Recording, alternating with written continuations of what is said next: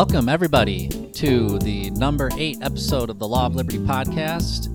I'm Dave with my co host Stratty, and we are joined today by Mr. Jeff Deist. He is the president of the Mises Institute, and uh, we're very, very happy to have him join us today. Mr. Deist, uh, thank you so much for taking the time.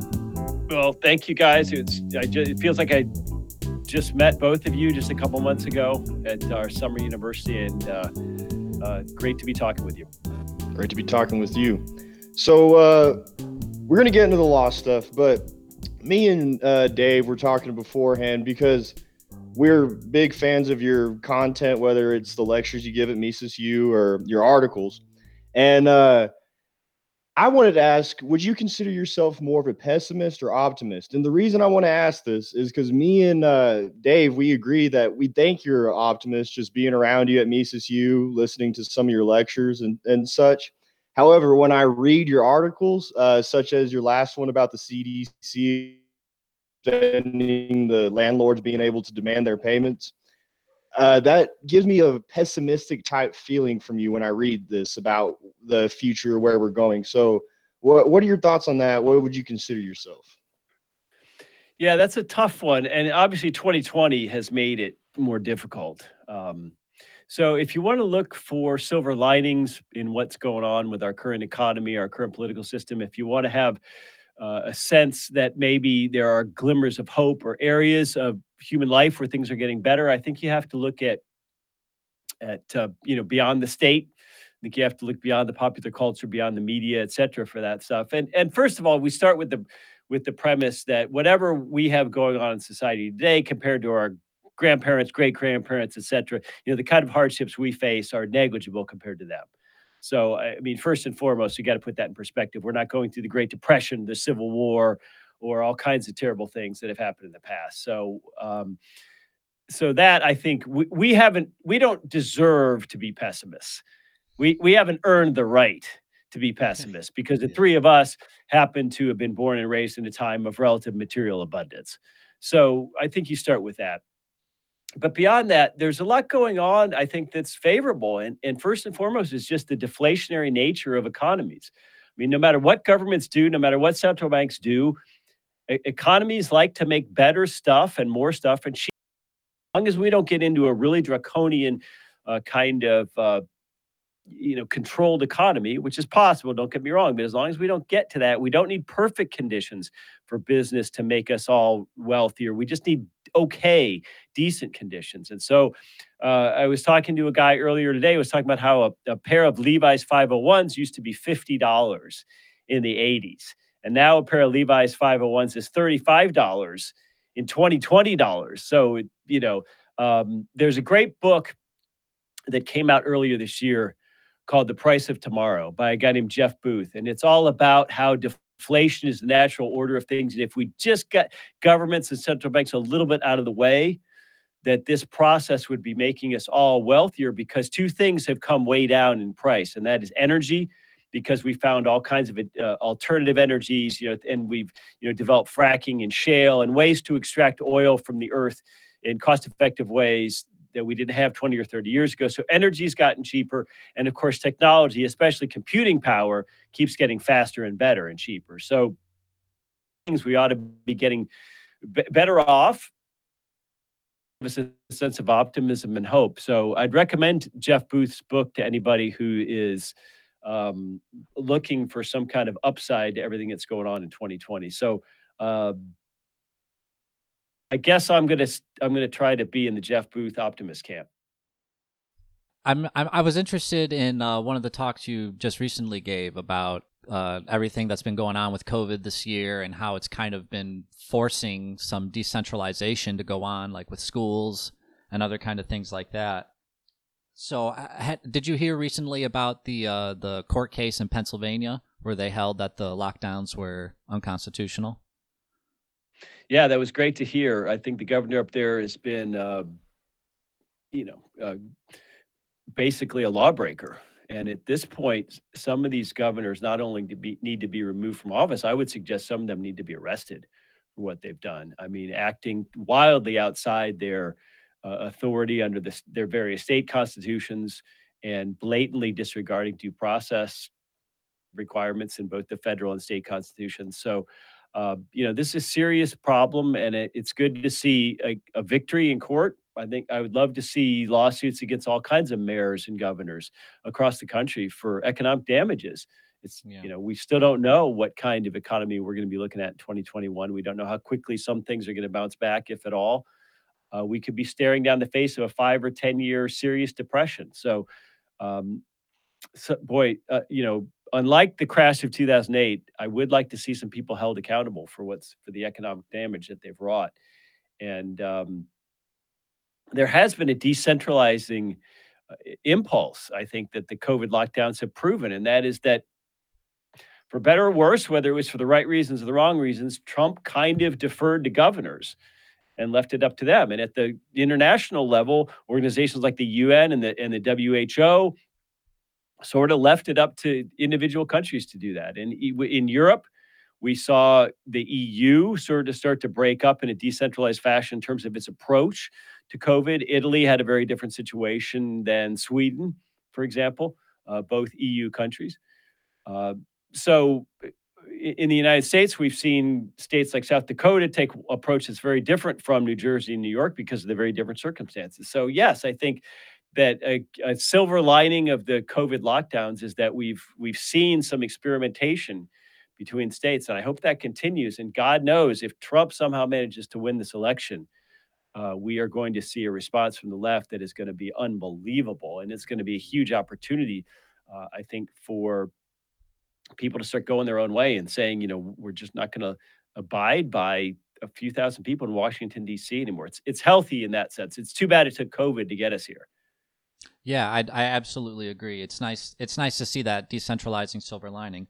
Um, and and also the thing is, you, you're talking about you know how some of these governors and and other officials you know, definitely deserve to be prosecuted. I mean, they've themselves have been even honest about the fact that what they were doing wasn't legal. It's like the the the I think it was the governor of New Jersey when he was on Tucker said the Bill of Rights is above my pay grade. I mean, that's just right there. That's just I mean, at least they're honest that they're violating the Constitution. Yeah. It's easier to nail them on it. Yeah, that was an interesting statement, and uh, I think a telling one. These these people are operating in a different world, and it's all about what you can get away with, and that's all about what we let them get away with at the end of the day. So, uh, I don't know when Murphy, the governor of New Jersey, is up for reelection, but again, if you look at most state constitutions, I believe 49 out of 50 state constitutions have a procedure for impeachment of the governor. And it looks a lot like the federal constitution procedure in the sense that the state legislature uh, uh, conducts a trial of sorts.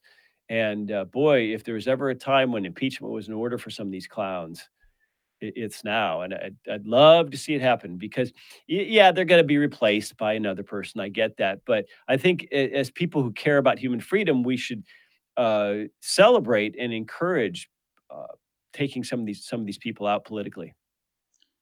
Um, I want I want to bring up something also you mentioned in your in your answer. You brought up uh, international law and international institutions, and I'm taking a class on public international law right now, and I'm really learning a lot. It's very fascinating stuff, but I, I'm kind of conflicted on exactly how to view that kind of space because, at the same time, I understand the benefits of decentralization, and I've listened to Hoppe's arguments about small states being superior and other things like that. Um, but then I also remember, you know, uh, hearing Ron Paul say things like, if countries are talking with each other, then they're not shooting at each other. So that's a, that's a benefit. And so international law is kind of a part of that and kind of necessary to it. Um, but then I also just look at you know certain things that these international organizations like the EU and the UN do, and you know they make me very skeptical, and and you mm-hmm. know that I definitely worry that they might be trying to fight against decentralization towards globalization. So, how do you think we should, as libertarians, view international law and the different kind of countervailing, you know, aspects to it, um, the decentralization versus globalism? Well, I think uh, economic globalism is good. I think political globalism is bad. So most of what we understand as international law, certainly the kind of international law they teach in law school, is total bullshit. And and the, there's a very simple reason for that is that if you you know law derives its legitimacy from consent.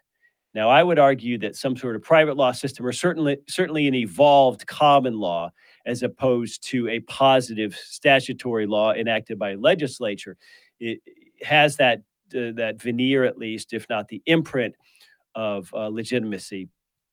But nonetheless, the, the the farther and farther you get away from local decision making, you know, each new level of government attenuates the individual's ability to to have an influence on the kind of rules he or she is supposed to live under. So you might actually have a little bit of a say if you live in a small town on what happens with some zoning issue or something. If you really go and get a bunch of your neighbors involved in lobby and go to the city council meetings and all that, I mean, it's conceivable you can have an effect at the county level, that's that's tougher. At the state level, it's tougher still. At the at DC, tougher still. But then you start getting into international law, so called, and you know, there's just no there's no valid argument that international law has the consent of the governed or those who are purported to be governed by it. So it, it's obviously bad in that sense. And if you look at our Constitution, yes, uh, the Senate does have the ability to validate treaties entered into by the president, but you, you can't, by treaty, um, change fundamental underlying U.S. law. You can't, for instance, you you can't uh, um, enter into a valid treaty which which states that the uh, legislative power of the United States Congress is hereby, um, you know, modified to allow uh, the the UN to make decisions in the areas of X, Y, and Z. You know, there's obviously fundamental things that can cannot be delegated away by treaty. So even when it comes to treaties, it's it's not so clear. But I think the only international law we need would be a common law system of commercial law. There's countries all over the world. They want to trade with each other. They want to in, engage in shipping, which involves international waters and then coming into each other's territories. Uh, so if you look at, um, you know, even back before the British Empire, there was a, a growing body of international commercial law, which didn't require all these legislatures. It didn't require bureaucrats in Brussels or the UN or whatever to to enact or to codify. So that's where I would put my hope, and that's why, um, you know, I think it's good when, eh, you know, as I mentioned in Florida, where everywhere you go, all over the world, there's Diet Coke and that doesn't have to be imposed on anybody that you know nobody has to be bombed into agreeing to have diet coke in their country. That just people want to have diet coke. It's it's actually invited into countries around the world because it's popular. Now that that's a form of commercial uh, or economic globalism. But having un observers of your election you know that that's that's political globalism. So i i absolutely favor the the former but not the latter yeah, I definitely agree. Uh, Stratty, you got a question you'd like to build off here? Well, I had a thought because of what he said about the globalism thing, and it's kind of funny because I remember um, I was watching something about the protests against the World Trade Organization in '99 in Seattle, and uh, it was with some other right winger. I can't think of who it was, but they were um, they were they were suggesting that these people, some of the leftists there, uh, they were on our side because they were going against uh, globalism. And I, for the life of me, couldn't explain to him uh, or couldn't get it through to him that there's a difference between political globalism, like you just explained, and then economic globalism, which uh, we are in favor of. And uh, he just couldn't get it through his head. So thank you for putting that into some succinct words. Yeah, the WTO is that kind of mixed bag where there were some some free trade benefits which came from it, and organizations like Cato were touting it heavily. Uh, the the opponents to WTO, that's where sort of Bernie Sanders meets Pat Buchanan, Mhm. in terms of some of the objections, but some of those objections were valid. I I mean, from my own time on Capitol Hill, I can tell you that we did, Congress, not we, but Congress changed American domestic laws in the tax code to comply with the WTO appellate panel. There used to be uh, something called a Foreign Sales Corporation, which was uh, part of our federal tax law. And some of our trade competitors objected to it. They went before the WTO appellate panel, and the panel ruled against the United States. And and basically, this came back to Congress, and the chairman of the Ways and Means Committee at the time, a very powerful guy named Bill Thomas, said, "Well, Congress, we got to change it. WTO is ruled." So organizations like CATO were were just wrong when it came to their to their insistence that WTO had no impact on U.S. sovereignty. It did. Uh, now, th- th- again, it was a mixed bag. There were some free trade benefits, some reduction of tariffs, uh, some opening of trade around the world. So, uh, but you know, you don't need trade agreements to have free trade. All you need is an is an absence of tariffs, and any country can do that unilaterally and say we're not going to put a tariff on anything coming into our country because we don't want to tax our own people. Two countries together can do that bilaterally. They don't need uh, these huge organizations, and they certainly don't need supranational bodies to adjudicate all this. It's it's actually quite simple. Trade agreements should just be a, a, a two or three lines. You know, uh, the United States and Mexico hereby agree to eliminate all tariffs on on uh, automobile imports going either way. right? I mean, that's all you need. So whenever you start getting huge uh, agreements with thousands of pages, and then you start creating these uh, supranational bodies like the WTO appellate panel, watch out because you know there's something wrong. So you brought up Pat Buchanan, and uh, I wanted to ask you this then because I read a Pat Buchanan book recently where the right went wrong, and uh, I agreed with almost everything he said in there, and uh, I think he's a great person with a lot of great ideas. But where he goes wrong, in my opinion, and you said it, is on all of his economic beliefs, which is he's in favor of protectionism, tariffs. Now, uh, I got into a debate with someone, and they claim that history is on their side. Uh, when you look at the past uh, with tariffs and countries who've impl- implemented tariffs and how uh, strong these nations have become. Uh, I wanted to ask, what would be your answer to that? How how would you answer that person?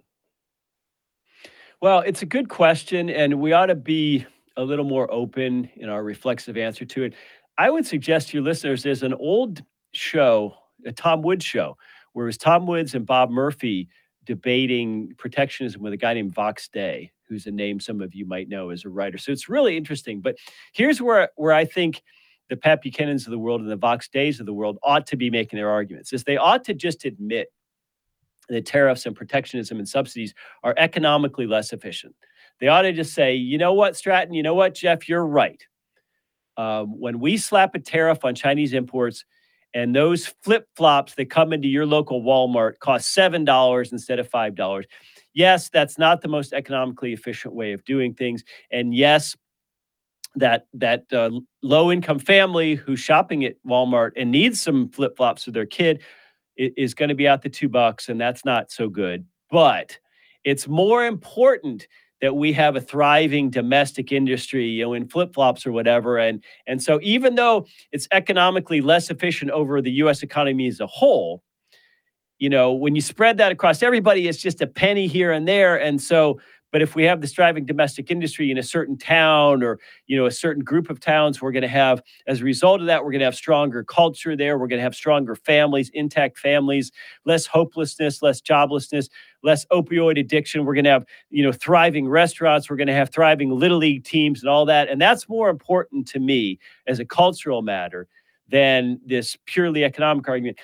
I, I think you could say, well, all right, maybe I disagree, but you could understand it. But instead, they they want to talk about um, the economics of it in, in ways they just don't fully grasp or understand. That there's never an argument for a tax because that's all this stuff is. There's never an argument for a subsidy. You're just propping up something inefficient, and you're getting more government involved. And and even the most you know Pat Buchananites of all people ought to understand that they're not going to win with government. They're not going. They're never going to control the levers of the federal apparatus. So. Um, there, it's almost a cultural argument, and and those of us who have read Mises, especially, are always going to be free traders, but um, you know the the the protectionists. It, it's it goes back to the old saying that um, the conservatives need to le- learn economics, libertarians need to learn culture. Yeah. Yeah, and, and, that kind of ties into something that Dr. Mark Brandly was talking about in one of his talks at the last Mises U, where he was going into more sophisticated arguments for tariffs and protectionism. And one of the ones he said was, yeah, we accept that it's economically inefficient, but there's some other values to it that, that outweigh it. And, you know, I think that that argument definitely suffers from subjective value. How would you even know what was more valued or, or whatever? But it's definitely, yeah, I, I think it's a good point to think about that it's not just economic efficiency that's on the table in that argument. There's other considerations at play, so you need to make more kind of right. sophisticated arguments against it. Well, as you say, it, it's wholly subjective. And then, of course, there's a collectivist national element to it in the sense that if you said, look, as a country, as a group of people, we take so much pride in having a really robust auto industry, you know, made in the USA, Detroit. We're so proud of Detroit and its heritage and all those cool cars that we're going to slap huge import tariffs on Hyundais and Kias and Hondas and Toyotas because we really want to have a thriving Detroit and and all the auto uh, parts manufacturers that go along with that. And and collectively as a nation, how could anyone ever prove this? Of course, collectively as a nation, we just take a lot of pride in our auto industry, and so that's something that's very very subjective, and that matters more to us than being able to buy a Kia for a thousand bucks less. Um, there might be plenty of people who agree with that who in their own you know sense of psychic benefit not not just those who are you know are benefit directly because they work in the in in detroit but even just americans are like yeah i think it's cool when we have a lot of fords and chevys that and and on the road and and i take some sort of psychic benefit in that and if i have to pay a thousand more for a toyota well screw me i shouldn't be buying a toyota anyway okay but what about that less affluent family who are you to impose that thousand dollars on them that's the problem yeah, yeah, that's a good point. So, um, I'd like to shift topics here and talk a little bit about a, a talk that you gave about a year ago on big tech and and tort law. Um, and I just re-listened to that um, talk last night, and you cover a lot of really good ground. You talk a lot about contracts and property. You bring up equitable estoppel and and different kind of uh, aspects to this on how you could maybe make a legal claim against censorship on on on social media and big tech. Um, so I would just like to ask you kind of an open-ended question. Since that talk was a year ago, um, has there been anything that's happened over that year that's um, made you think more about this topic? Do you have maybe more um, uh, solid answers that you might be able to give on talking about it? You know, what what's your kind of uh, revisiting of that of that talk you gave? Boy, I, if anything, in the past year, things have gotten so ugly. Uh, I, I, think maybe I'm going even further down that path. Um, in the sense that I'm starting to question the pure Rothbardian, Walter Blockian, Stephan Kinselian, Kinsellin, Kinselian um, ver- view of tort, and eh, that doesn't bring me any happiness. I, it's just something I'm struggling with. I don't, I don't have black and white uh, thoughts here, but I'm starting to question the the notion that tort is only proper in a liber- libertarian legal system, theoretical system, in the ca- in a case of physical invasion, even if that means air pollution or wind pollution or or noise pollution or uh, you know degradation of one's property, whatever, or fit some sort of physical contact or physical assault on your body. I, I'm just starting to think that that's just not sufficient for a digital age. I mean, I, I really think that that common law can handle this. I think common law can evolve for the time and place and and give us answers what, that while imperfect are are better than top down you know statutes which tend to be uh, to, which tend to overreach. And let's not forget that we have juries here. You know juries are supposed to play a role in, in crafting monetary damages that are rational uh, given the harm. So when when you read the ethics of liberty and you read the the concept of um, contract that Rothbard lays out, as a, a, transfer of property rights, not a title transfer theory of contract, not a you know a promise theory. Um, you know there are very real harms involved, and and there's to people when they are digitally deplatformed, and it doesn't always just mean some you know loudmouth on social media who loses his Facebook or Twitter or YouTube uh, a- access. You know, it can be someone who is kicked off a website domain. Someone like GoDaddy can get rid of your website. We're talking about platforms like B of A or, Wells Fargo could say you can't bank with us. PayPal or GoFundMe can say you can't be paid via our platform ga- gateways. You know, that's that's a little farther down the road than just not being able to uh, have offensive opinions on Twitter, right? I mean, we're getting into the point where people are unbanked uh, in their deplatforming. So th- this strikes me as, although not a physical invasion, a digital invasion. I mean, what if you have a, a website uh, which has you know huge amounts of content that represents thousands and thousands of hours, years and years of work on your part, and then you lose that domain overnight because GoDaddy says you know you put up an, something offensive about vaccines or about Trump or about Black Lives Matter. Wow, I mean, uh, you know, you mentioned equitable estoppel. Here, here's my argument there is this is a long-standing legal concept. It sort of straddles tort and contract law a little bit. It's not super fresh in my mind, but uh, you know, estoppel is basically, hey, you relied on something. You relied on Facebook or Twitter acting a certain way, and then they pulled the rug out from under you. So, you know, the terms of service for Facebook and Twitter might be very clear. They might say, look, we can pull your account at any time for any reason all right, okay. But there is consideration. I mean, they're selling your data to a third party. So you're not getting Facebook or Twitter for free. There is consideration in contract law. There is something you're giving them, which is your data. Um, and then we do have this other idea in contract law called waiver. So let's say you're a tenant and your lease says, you know, your rent's due on the first of the month. And if you don't pay by the fifth, or if you don't pay on the first, there's a $20 late fee. So the years go by and you start paying your rent on the second or the third or the fifth, and your landlord never imposes the fee, never imposes the late fee. And then 10 years into your lease, the landlord, uh, you know, you do this again, the landlord says, Well, look, it's the third, I got to charge you a late fee. There's there's a concept in contract law called waiver, which basically says even though the contract said the landlord can hit you with this late fee. All those years, they let you be a few days late. So they effectively waived enforcement of that term of the contract. Okay, well, maybe arguably Facebook and Twitter are doing that. They let you post all this stuff and then one day they take it away. So that's that's one thing when you use it just for social reasons or to just be a loudmouth blowhard and get your own opinions out there. But what if you use Facebook for your business? You know, a lot of small and local businesses just use Facebook. It actually makes more sense than building your own website. So let's say you're a dry cleaner or a restaurant and every day you put up your specials or you put coupons on Facebook. And you do this for years and years and years. And so a lot of your business traffic is being driven by Facebook.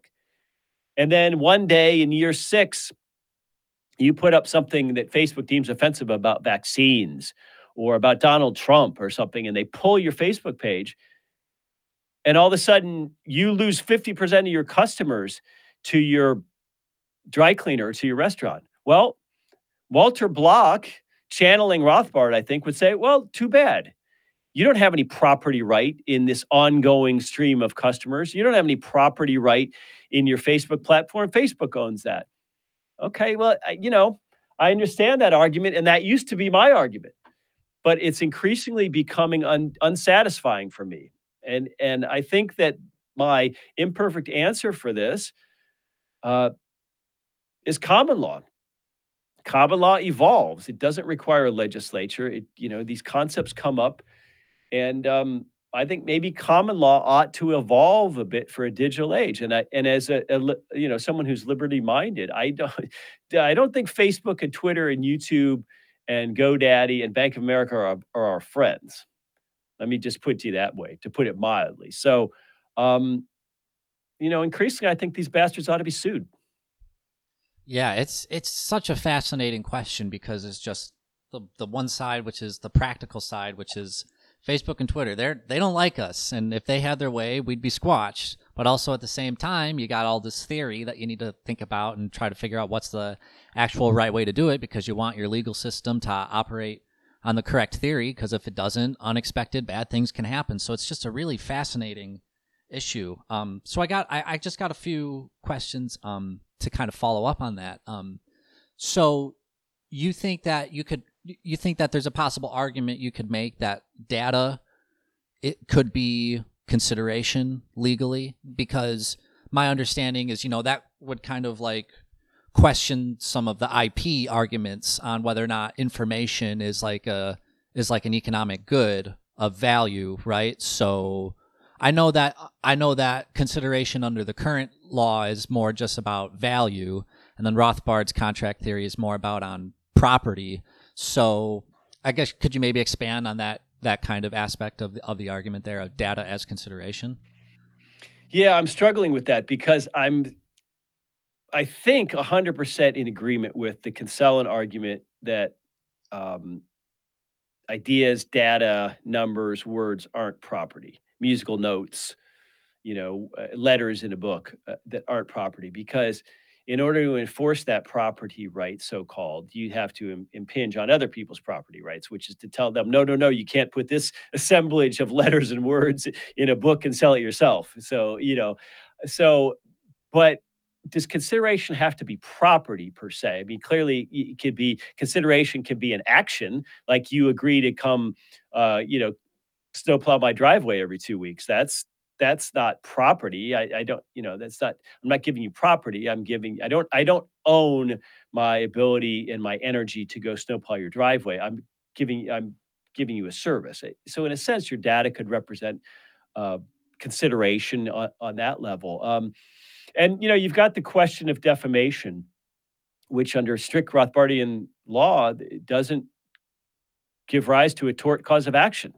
And Walter Block is famous for saying, "Look, if I come along and steal your spouse, uh, you know, romance them or some whatever, um, you know, and they leave you and run off with me, then that's I've harmed you in a sense. You feel subjectively worse off, and I've harmed you, but that ought not to give rise to a legal uh, claim in tort because there's no property involved. You don't own your spouse, and you don't own your your own good feelings about having your spouse. You don't own the future happiness you might have had with your spouse if you don't. If I hadn't come along and stolen him or her, so you know you got that.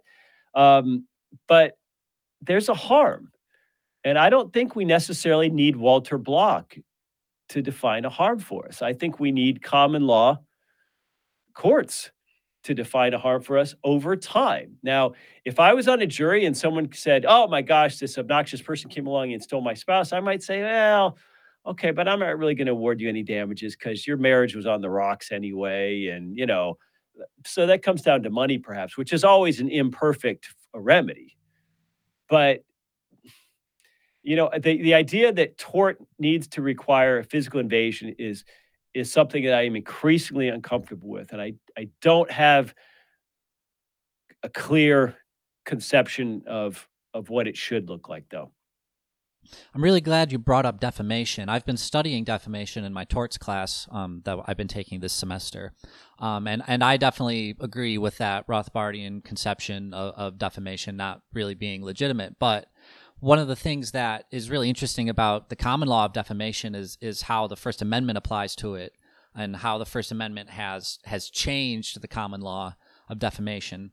And a lot of I've been reading a lot of Supreme Court cases recently on that. And one of the things they keep talking about uh, is the policy of the First Amendment. They have these factor balancing tests where you have to look at the totality of the circumstances and to look at the interests of the parties and and and that's all under the framework of the First Amendment.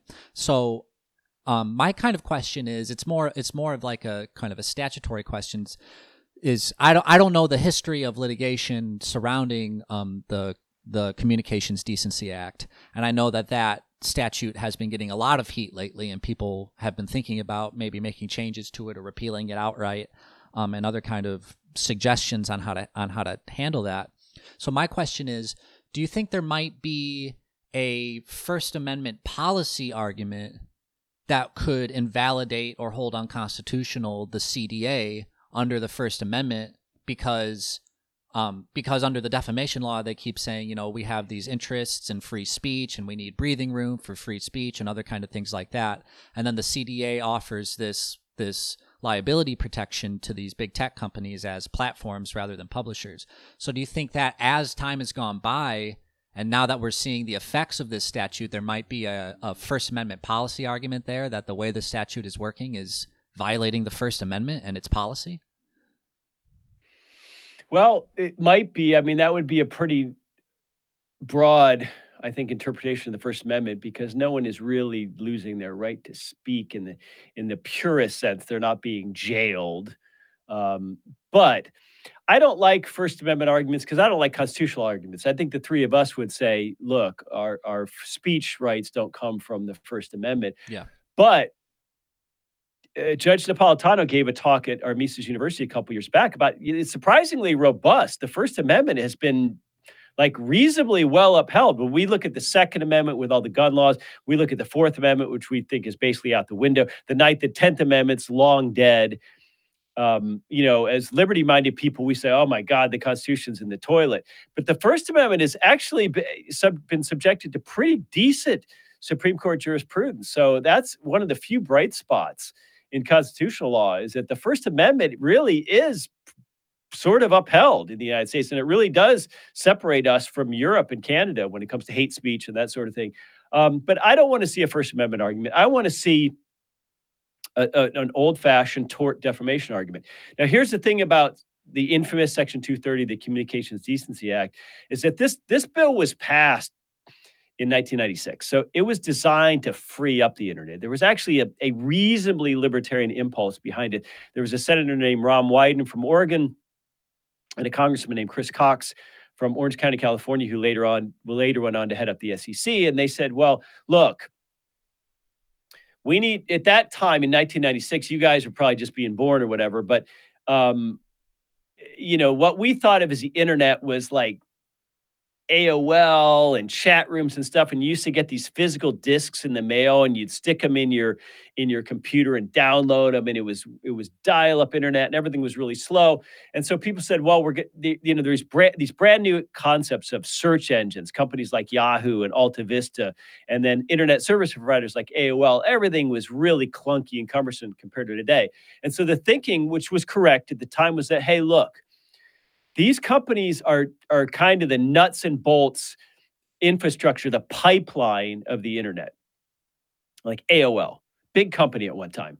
And you know, they're almost like the phone book or the phone company. You know, if people go online and say things that are defamatory or obscene, you know, show obscene photographs of, you know, we can't hold them liable for that because that just doesn't make any sense. When two criminals uh, use uh, you know, Verizon Wireless to engage in a criminal conspiracy and discuss their upcoming murder. We don't, you know, criminally prosecute Verizon for, you know, being an accessory to that conspiracy or that later crime. We we understand that they're just they're just a medium.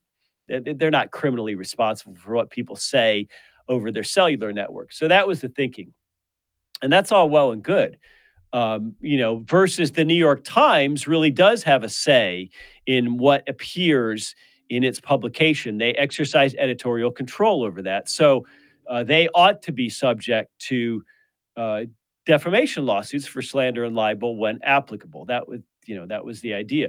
But over time, nobody dreamed up social media in 1996. Over time, these social media platforms came into existence and then became very powerful and then a particular search engine like Google became the you know 800 pound gorilla in the room. And so these things weren't really contemplated. Now, Google could simply disappear like Mises Institute results. If you typed in Rothbard or Mises or Austrian economics, Google could just make it so the you know the Mises Institute didn't appear till page 30 or whatever of the search results, and we would be effectively disappeared. So they could do that. They haven't done that. I hope they don't but you know you start to understand the power of these companies and um, you know facebook and YouTube and Twitter, they really are exercising a degree of editorial control. They're looking at content that's appearing on their platform and they're deciding if it's okay or not and removing it if not. So that's that sounds an awful lot like editorial control and that sounds like they ought to be subject to the same defamation rubric uh, uh, that applies to the New York Times. Again, Rothbardian libertarians would say defamation ought not to be a cause of action because you don't own other people's thoughts and, and attitudes and opinions about you. You don't own a social media platform. But I'm un- increasingly uncomfortable with that. If somebody comes along and uh, you know uses social media and calls you a pedophile, and as a result of that, you are you know you can't get a job, your neighbors start to shun you. Um, you know, and you say, no, no, no, I'm not a pedophile. This is, this is, I, you know, I'm going to sue you for the, for damage in my life. And, eh, you know, in common law, I think juries would recognize a real harm there and say, oh my gosh, it wasn't true. This guy wasn't a pedophile. He lost his job. He lost his friends. His family abandoned him.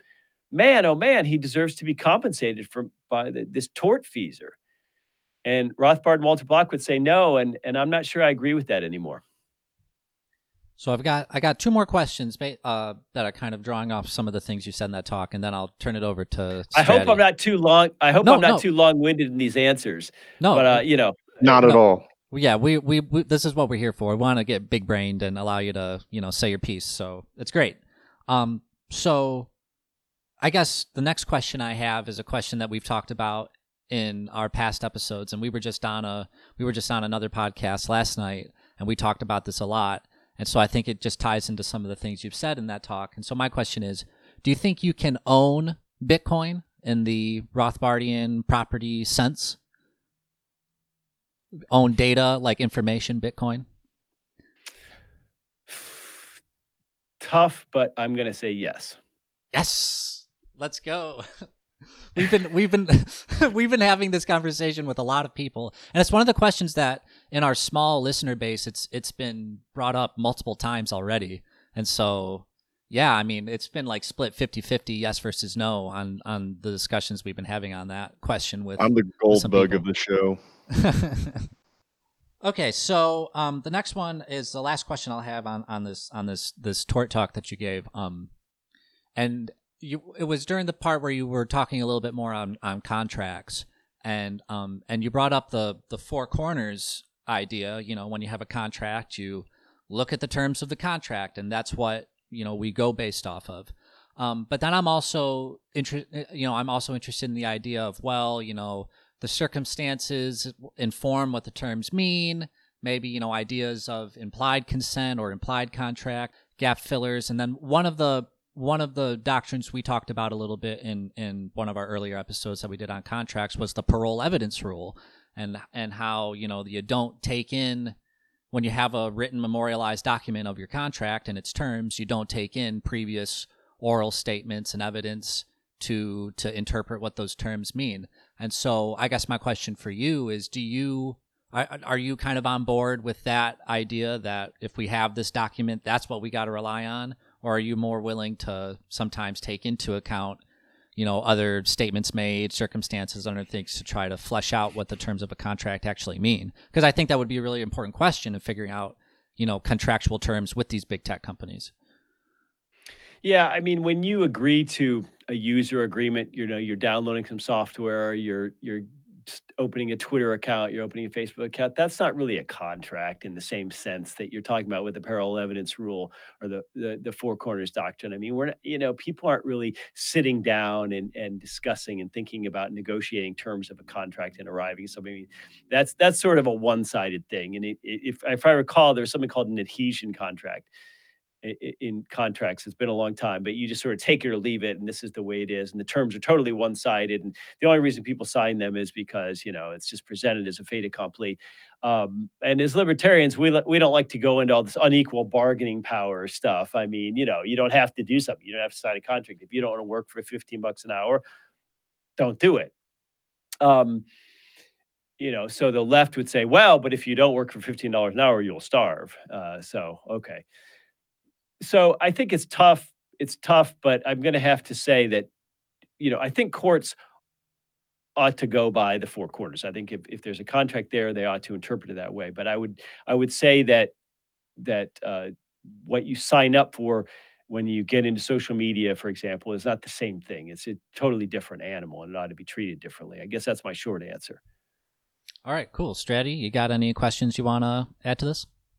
Yeah, I wanted to talk to you, um, Jeff, about something you kind of got me interested in. You got me to kind of focus on uh, about a year ago now, and uh, that's you know as libertarians ourselves, yes, the individual is important. It's important to value uh, individualism itself. However, there's much more to it. There, community does matter, family does matter. Um, and I remember hearing you talk about how you know just doing things for your parents, just helping them out, do uh, things like that. It, it, does so much to help build uh, a person up, especially uh, a man. It helps make you. It makes a, helps make a boy into a man. And so with everything going on in culture or around our society these days and the culture and you know all this talk of toxic masculinity uh what are your thoughts on that and also what do you think uh, or what type of man is the is that the what is the type of man that the liberty movement needs in order for us to be effective because i think that is mm. something important and that's something to really be considered uh, when we look towards people to kind of get things done in these circles? Well, it's very, very tough because I think the state wants us lonely and atomized and broke and dependent. There's no doubt about that. And and families form a baseline. They they form what I think I said something like the first line of defense against the state because you have some people to whom you can turn, um, other than government handouts or charity or whatever if if something goes goes wrong in your life. And, you know, in my younger days, I certainly uh, read a lot of objectivist content. And th- there was always this heavy undercurrent of, well, you don't choose your family.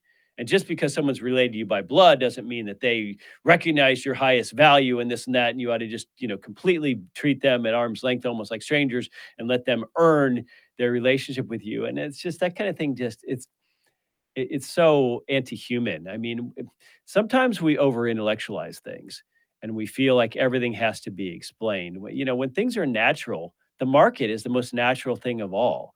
So when we just leave people alone and see what they do, that that's called the market, right? And and people form families. There's a lot of historical reasons, you know, economic reasons why families survived. It wasn't just some uh, social construct that worked back in the 1800s and is totally ridiculous today. No, there, there actually is some value to that. We shouldn't just discard it so easily. And, you know, wealthy families are, are an incredible value to society in that they can stand up against the state. You know, I, I, I read these articles where someone like Bill Gates says, well, he's got a couple kids. He's just going to give them $5 million each, and all the other billions are going to go to charity. And I think no one would have done that a couple centuries ago. They would have seen the, their, their, their viability, their, the rationality of building a powerful family. I mean, um, that's, you know, when Mark Cuban got sued by the SEC for insider trading, you know, he said, screw you.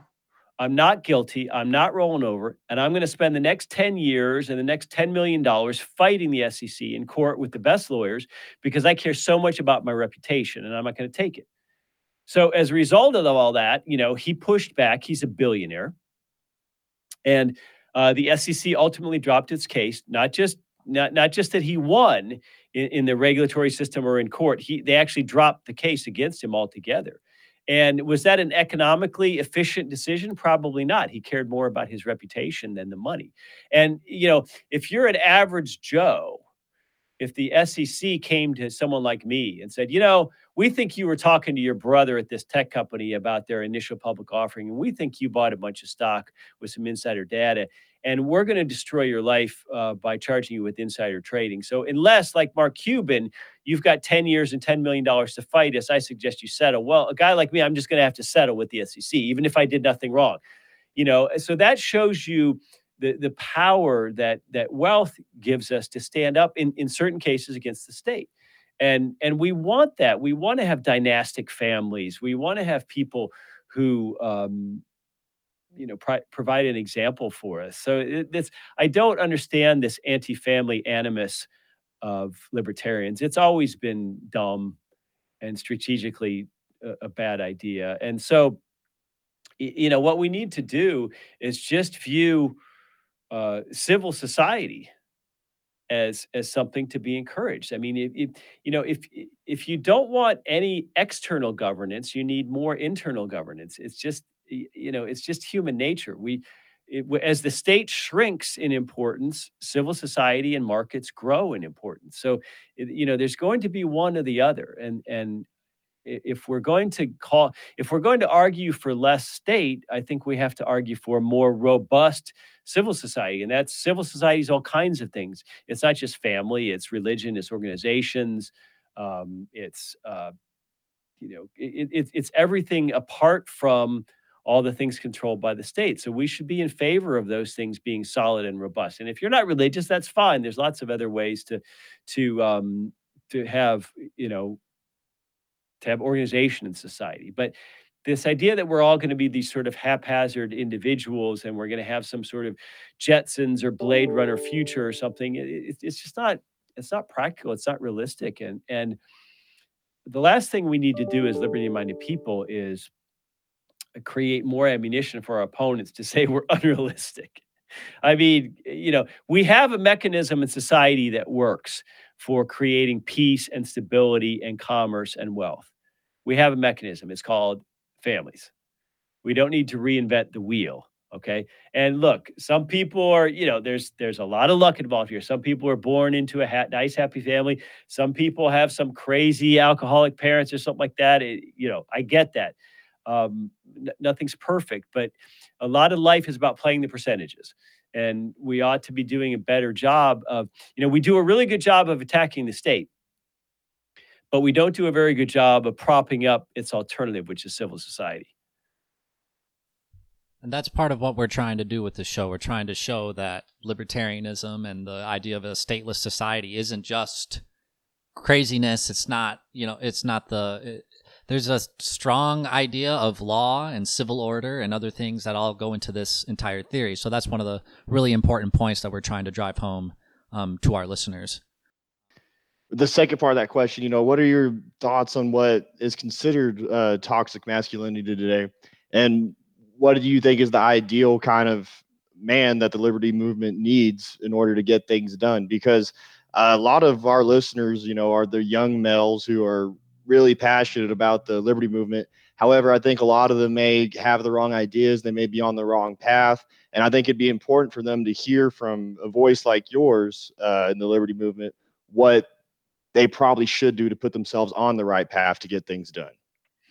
Well, I don't know if I'm qualified. I mean, it's um, it's tough. I mean, you know, getting married and having kids is tough. And I know a, a ton of childless people who are uh, just fantastic, strong, productive people. So I, you know, I, I do think having kids changes you.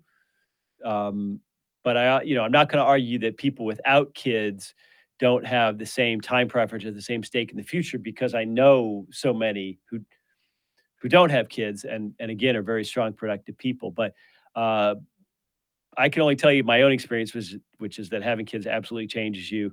Um, that that uh, marriage is something we ought to support because again it's it's a, a, a, form of being less dependent on the state. It, it brings people together and it, it's, it's just the building block of society. I mean we can't have uh, you know so many especially young men running wild in the streets and then say well gee whiz why is there an outcry for more government? I mean it's you know we, we don't need government as daddy uh, that is for friggin' sure. So start from that premise and, and go out from there. And, um, you know, we're not going to go back to the 1800s. We're not going to go back to where people had 12 kids because they were on the asset side of the balance sheet when you were doing farm work or something. And, and that's okay. But uh, it, there, we need to understand that, uh, you know, the idea that there's not a culture war, that there's not a war on men, not true. There's a war on men. I mean, there is, and and I hate it when libertarians are so dopey about this stuff. because they're so enamored of this fetish of never appearing either left nor right. So I don't want to hear this right wing culture war from you, Jeff. You know, you're uh, no, I'm not to. We, we, being a libertarian doesn't mean you have to lie about the way things are. And the way things are is there's a lot of contempt and hatred directed at men, especially young men in academia, in media, in grade schools, in junior highs, in high schools. Uh, and uh, there's a lot of nonsense out there, uh, uh, you know, about how men and women are different. They are different. Okay.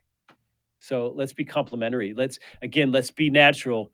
Markets are the most natural thing in the world, and let, let's just let them work. It doesn't mean you have to go play some role. Look, if you're gay, be gay. If you if you want to be single and not get married, be single and not. You know, no, no one's forcing this role on you. So I don't want to hear that pushback. What you know, what's being forced is an aggressive sort of anti-male, uh, anti-religious secularism. That that's what's being pushed, and and I think we just have to be realistic about that. And uh, uh, we we again, people who are so concerned about never appearing left or right and insisting that libertarians aren't left or right. Well, of course, libertarianism isn't left or right, but most people do have a tendency to come down one way or the other on the property versus egalitarianism question. Um, so you know, we don't. I I just don't like this uh, browbeating where if we say something in the context of family or religion or something that somehow we're engaged in a right cultural war. Yeah, we are.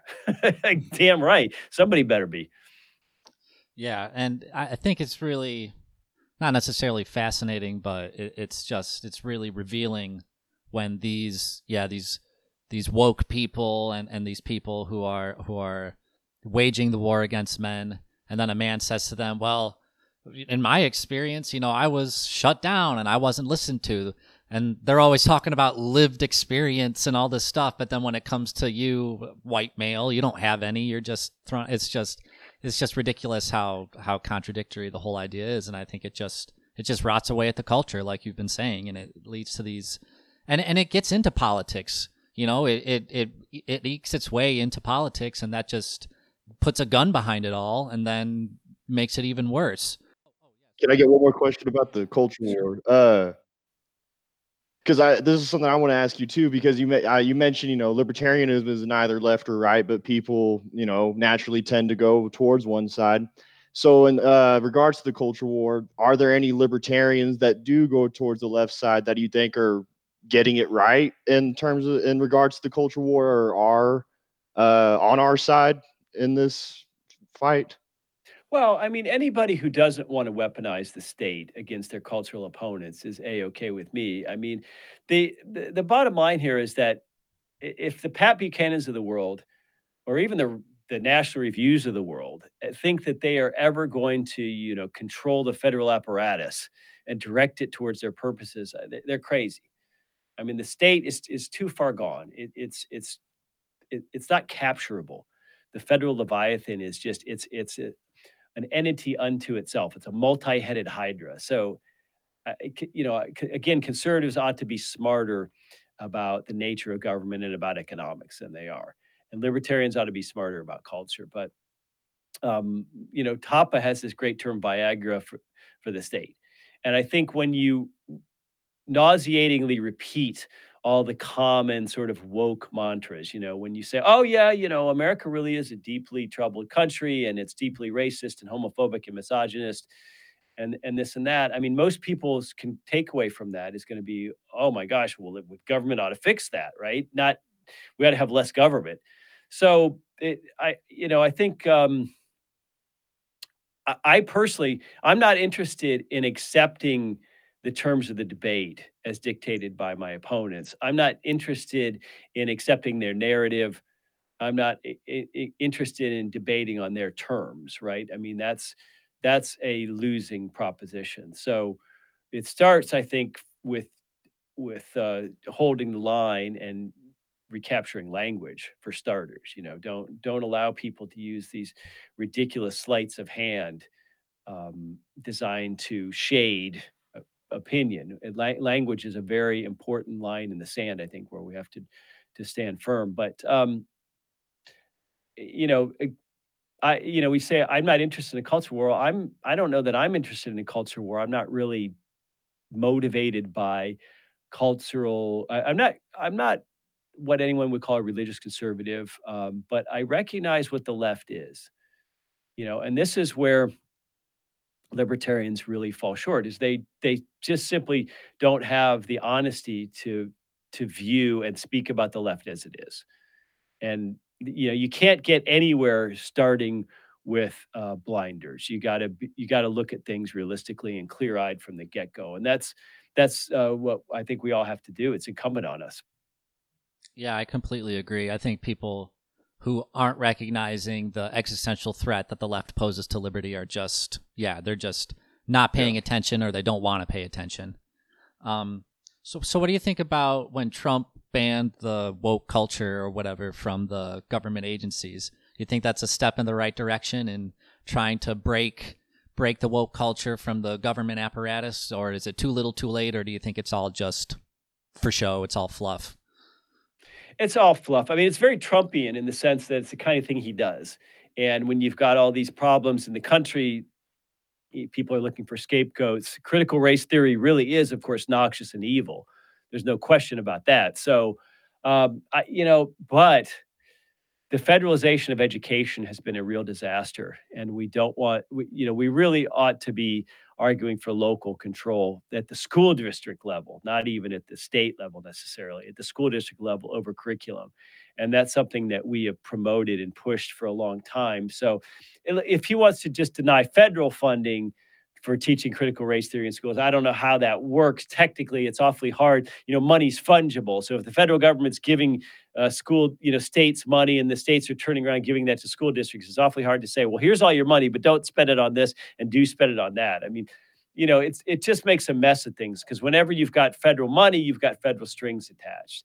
And that's a very murky system. Nothing good will come of it in the long run. It'd be much better if we simply sent fewer taxes to Washington and allowed uh, education to be controlled at the local level. And and look, you, you know, there's probably some school districts that in that kind of system would be super woke and they teach critical race theory all day long and you'd have to decide whether you want to live there and send your kid to school there or move to to oklahoma or something you know that's okay by me i can live with that um, what i can't live with is creating a federal educational state that you know is going to lurch back and forth between presidents and and that can be weaponized. So we ought we ought to resist uh, federal control over education. That that's for sure. But you know unlike libertarians trump actually fights. He um you know when he doesn't like something he's he uh, he's not a process guy. Let's put it that way. He's more a results guy. And and even when the result in this case i think would be bad. Yeah. So me and Dave were talking about this, and we wanted to ask you, um, how did you find out uh, about you know libertarianism? Really, how did you find out about the Mises Institute, and how did you get involved there, and how did you end up being president? Uh, yeah, long story, not not planned or anything like that. Uh, when I was young guy, my older brother used to get Reason magazine. Uh, when I was in high school, so he was. Um, and Reason Magazine was very different back then because a lot of stuff which today is would be blasé to us was edgy back then. You know, like legalizing pot. That was an edgy topic in the late 1980s, early 1990s. Getting rid of taxpayer funded stadiums. I mean, this was the kind of stuff that was actually out, a little bit out there. And uh, my dad had a copy of The Road to Serfdom in the house. So that was laying around, and I read that. And uh, the, we also had some Ayn Rand books. So I read Atlas Shrugged as teenager, that sort of thing. My mom wasn't real crazy about that because of Rand's atheism.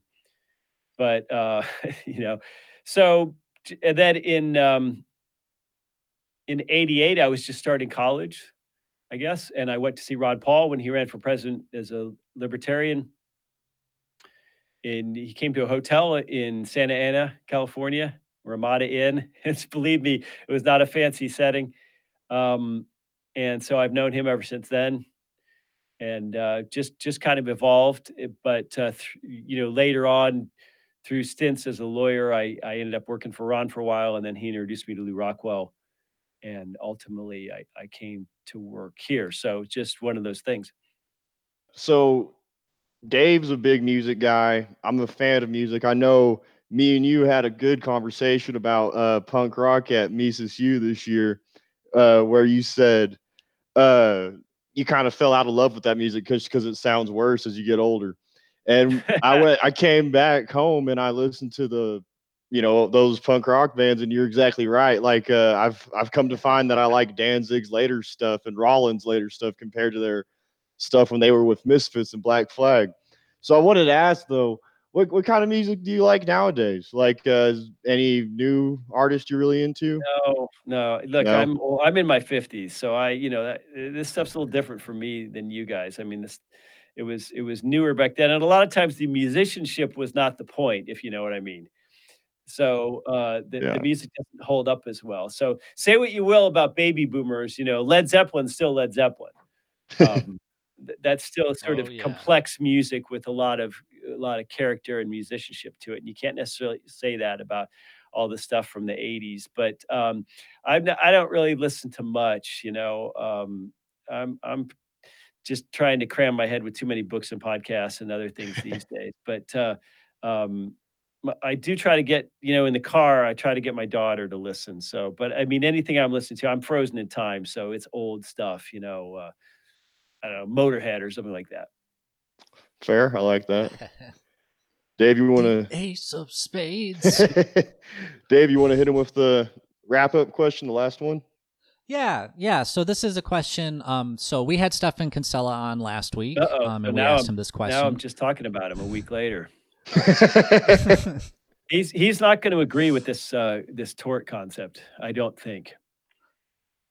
Well, that's okay. Yeah. That's that's why we're having you both on. We got we want to get every perspective. Yeah. Um, so, uh, so we had him on last week, and we're having you on this week because we know you used to be a lawyer, so you have a perspective on on legal things. And I also asked uh, Joe Becker to come on, and hopefully we'll schedule with him to talk about some legal things. So, the final question we want to ask you, libertarian legal folks, are: um, What do you think the state of libertarianism is in the legal profession? What legal roles do you think young libertarians should get into? And what other advice would you have for young libertarians who might be considering going to law school? Well, um, lawyers in general are terrible.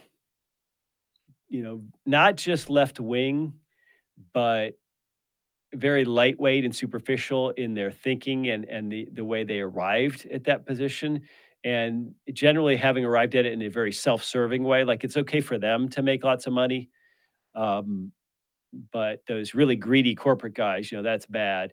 Uh, so the legal profession is is an absolute terrible cesspool politically.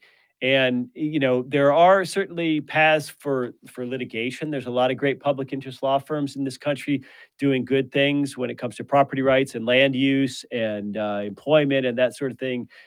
But you got to understand the judges you're up against. I mean 30 years ago they might at least have been sort of erudite and they were biased but they were legitimately smart people whereas now you know you're getting into a whole new generation of uh, judges and lawyers who who really don't uh, have a very solid grounding. So you know you're going to find that that if you're litigating uh, on behalf of some sort of libertarian cause that you're going to run up against a lot of opposition in court you know in, in motion practice against other lawyers. You know you're going to be going up you're going to be suing state or local or federal governments and they don't have billable hours. They have sort of unlimited resources in their in-house lawyers you know that to fight you and to drag things out whereas your client may not have unlimited resources. So that's it's it's very tough. Joe becker can tell you a lot about public interest law. He's a litigator. I was never a litigator um, uh, you know but there's a lot of a lot of areas where uh, you know people can learn things in law school that probably help them certainly in in-house counsel there's there's uh, if you look at any lawyer job the question you have to ask yourself is would it be better if i held that job or if some you know just sort of run of the mill dumb lefty held it so I, I think That's ex- You know. that's literally what I've thought about the issue. When I was talking with people at Mises University, and some of them were saying, "Oh, I'm considering law school," and I think I, I was the only person at this last Mises U who was an actual law student. I know one of the guys was going in, but you know, I was fielding those kind of questions for all those people a little bit younger than me, and I what I basically said was when I meet someone who's a friend who's considering law school, if they're not a libertarian, I say, eh, maybe do something else. You know, you got some other, you got some other skills, man. You know, you, but if they're a libertarian and say I'm considering law school, I'm like, yes, do it. Mm. Come on, we need more libertarians in the law, and it's like it's better for a libertarian to hold that position than somebody else. So I, I definitely agree with that, hundred percent. Yeah, and you know, you can look to the Federalist Society to meet some people. Now, the Federalist Society is certainly not perfect. The Federalist Society has a, uh, a sort of a neoconservative wing to it. It has a never Trump wing to it, and then it, it has, I guess, a pro-Trump wing to it, and it also has a faintly libertarian wing to it. So, um, you know, it's it's a start. If you know, you can generally join the Federalist Society while you're still in law school, even. But if um, um, the Federal Society near me in Montgomery, Alabama, actually is run by Allen Mendenhall, who is used to be one of the deans of Faulkner Law School. He's now at Troy, and he's actually, a, you know, a great writer, a huge fan of the Mises Institute, and a, and a great guy. So he does get the kind of interesting and engaging speakers you might want. But yeah, it's it's a bit of a desolate wasteland out there, and um, if you're academic minded and you want to go into being a law professor, that gets even worse. I mean, law school faculty make undergraduate, you know, gender studies look like Genghis Khan. Okay. Um, so just forewarned. All right, Stratty, you got anything else you'd like to say before we wrap it up? Just thank you very much for coming on the show, and thank you for everything the Mises Institute does. Yeah, absolutely. Thank you for everything. It's been really, it's been really great having you. Anything you All want right. to plug real quick? Yeah, yeah.